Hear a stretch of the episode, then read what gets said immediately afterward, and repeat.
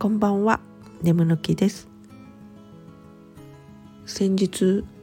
耳のピアスを開け直しました。前に開けた穴が塞がってて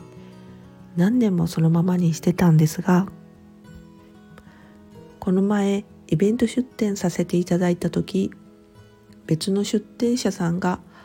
可愛いピアスとイヤリングを販売なさっててね。私は穴が閉じてるからイヤリングを購入させてもらったんです。その時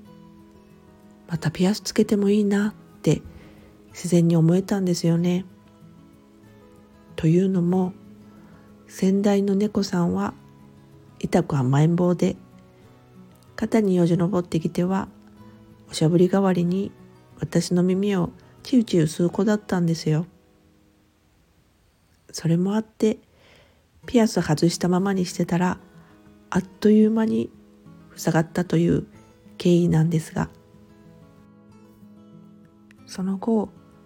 お空に旅立った猫さんを思い出すとやっぱり耳する姿が浮かんでくるもんですからなんかこの耳はそのままの状態にしときたいなって今思えば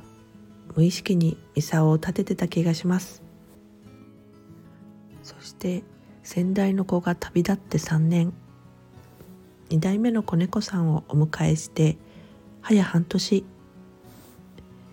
ようやく心が変化を受け入れられたのかもしれません。今はピアスホールの完成を楽しみにせっせと消毒する毎日です。それではまた。